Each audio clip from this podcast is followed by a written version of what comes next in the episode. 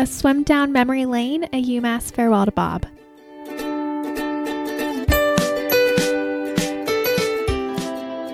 When you think about this season, when you think about everything we go through, when you think about the process, and the process is every single thing that we do during the year, from the first meeting to the last, from every practice, every single opportunity in the weight room, in the dry room, everything that we do.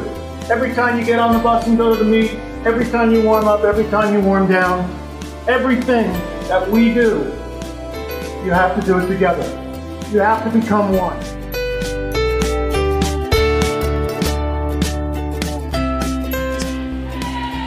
She's got the best time right now this season in the Atlantic 10 in the 100 breast at 104.7, over a second better than anybody else right now in the conference. And she's on pace to break that, Tim. Was only just over 31 seconds in the first two laps.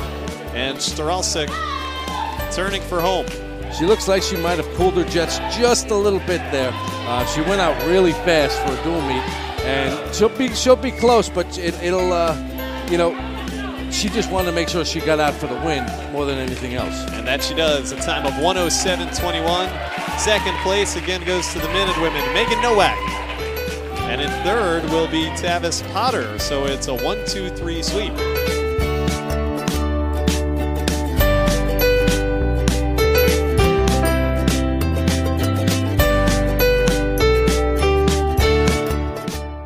Team has come together so well with a tremendous personality and attitude. Um, we've, we, it, it has been really fun working with this team in the first few weeks, but they are really ready to get into a meet. At this time of year, we've been five full weeks, no meets, so they're really excited, especially when we open up at home. So it's going to be a, a very good event on Saturday. Welcome to retirement, Bob. One last hurrah.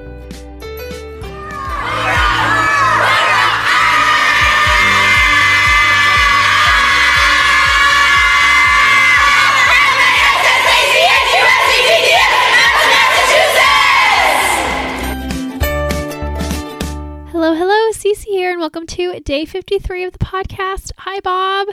We are kicking off a new week, and we are going to do a themed week, which is always fun. We are going to have assistant coach week.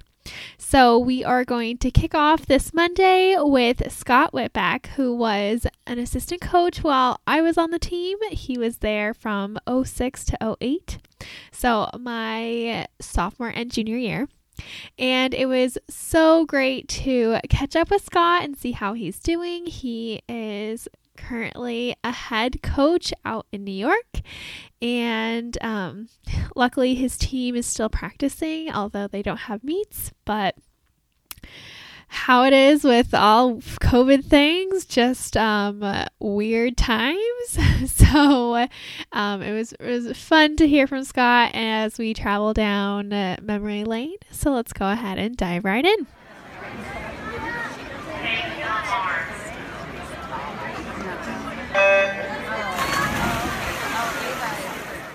We welcome Scott, who was an assistant coach for Bob at uh, 06 to 08. Thanks for joining us, Scott.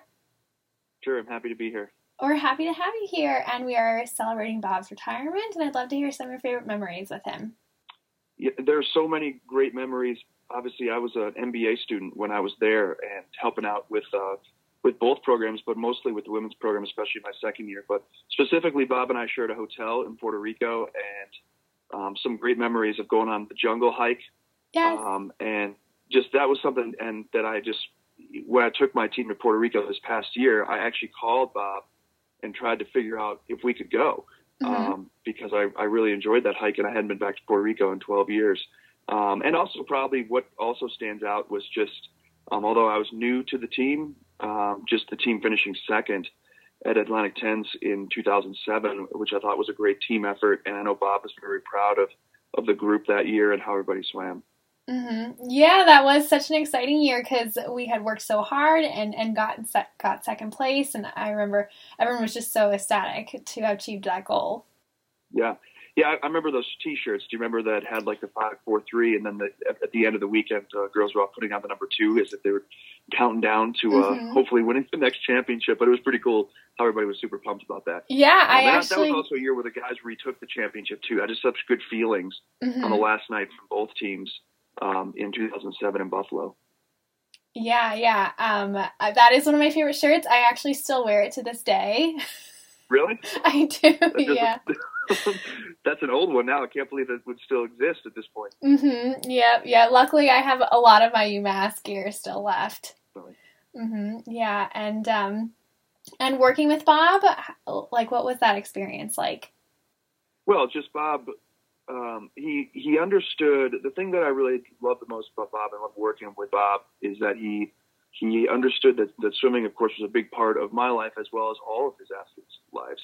But there was more to it, and he was very understanding, and he tried to get to know you personally. Um, and you know, for me, I mean, I was, you know, I, I had never lived east of Ohio and moved um, to Massachusetts, right, and was in a, a, a accelerated dual master's program. Was very busy with different things, and Bob was very supportive, and he was very appreciative, and gave me some you know, great responsibilities, and I got a chance to work with all the different swimmers, and I just felt like I had a good, uh, great coaching relationship with, with Bob, and had a great experience learning from him, um, and seeing how he managed all the different personalities on the team, which was fantastic. hmm Yeah, yeah. That that is so great to hear. Um, and well wishes for his retirement. I, I hope him the very best, and you know I still follow the program. Have always followed the program from afar. Right, obviously, uh, many years later, I don't know anybody on the team, and uh, you know live now much further away. I live in Rochester, New York now, so there's no there's no dropping back into UMass or anything.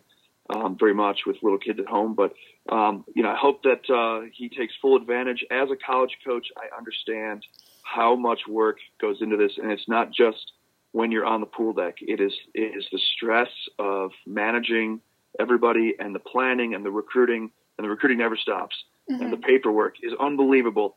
And I know what that's like, and I can understand that uh, it's probably a real pleasure to not have to deal with much of that stuff. And I'm hoping he's taking full advantage of that.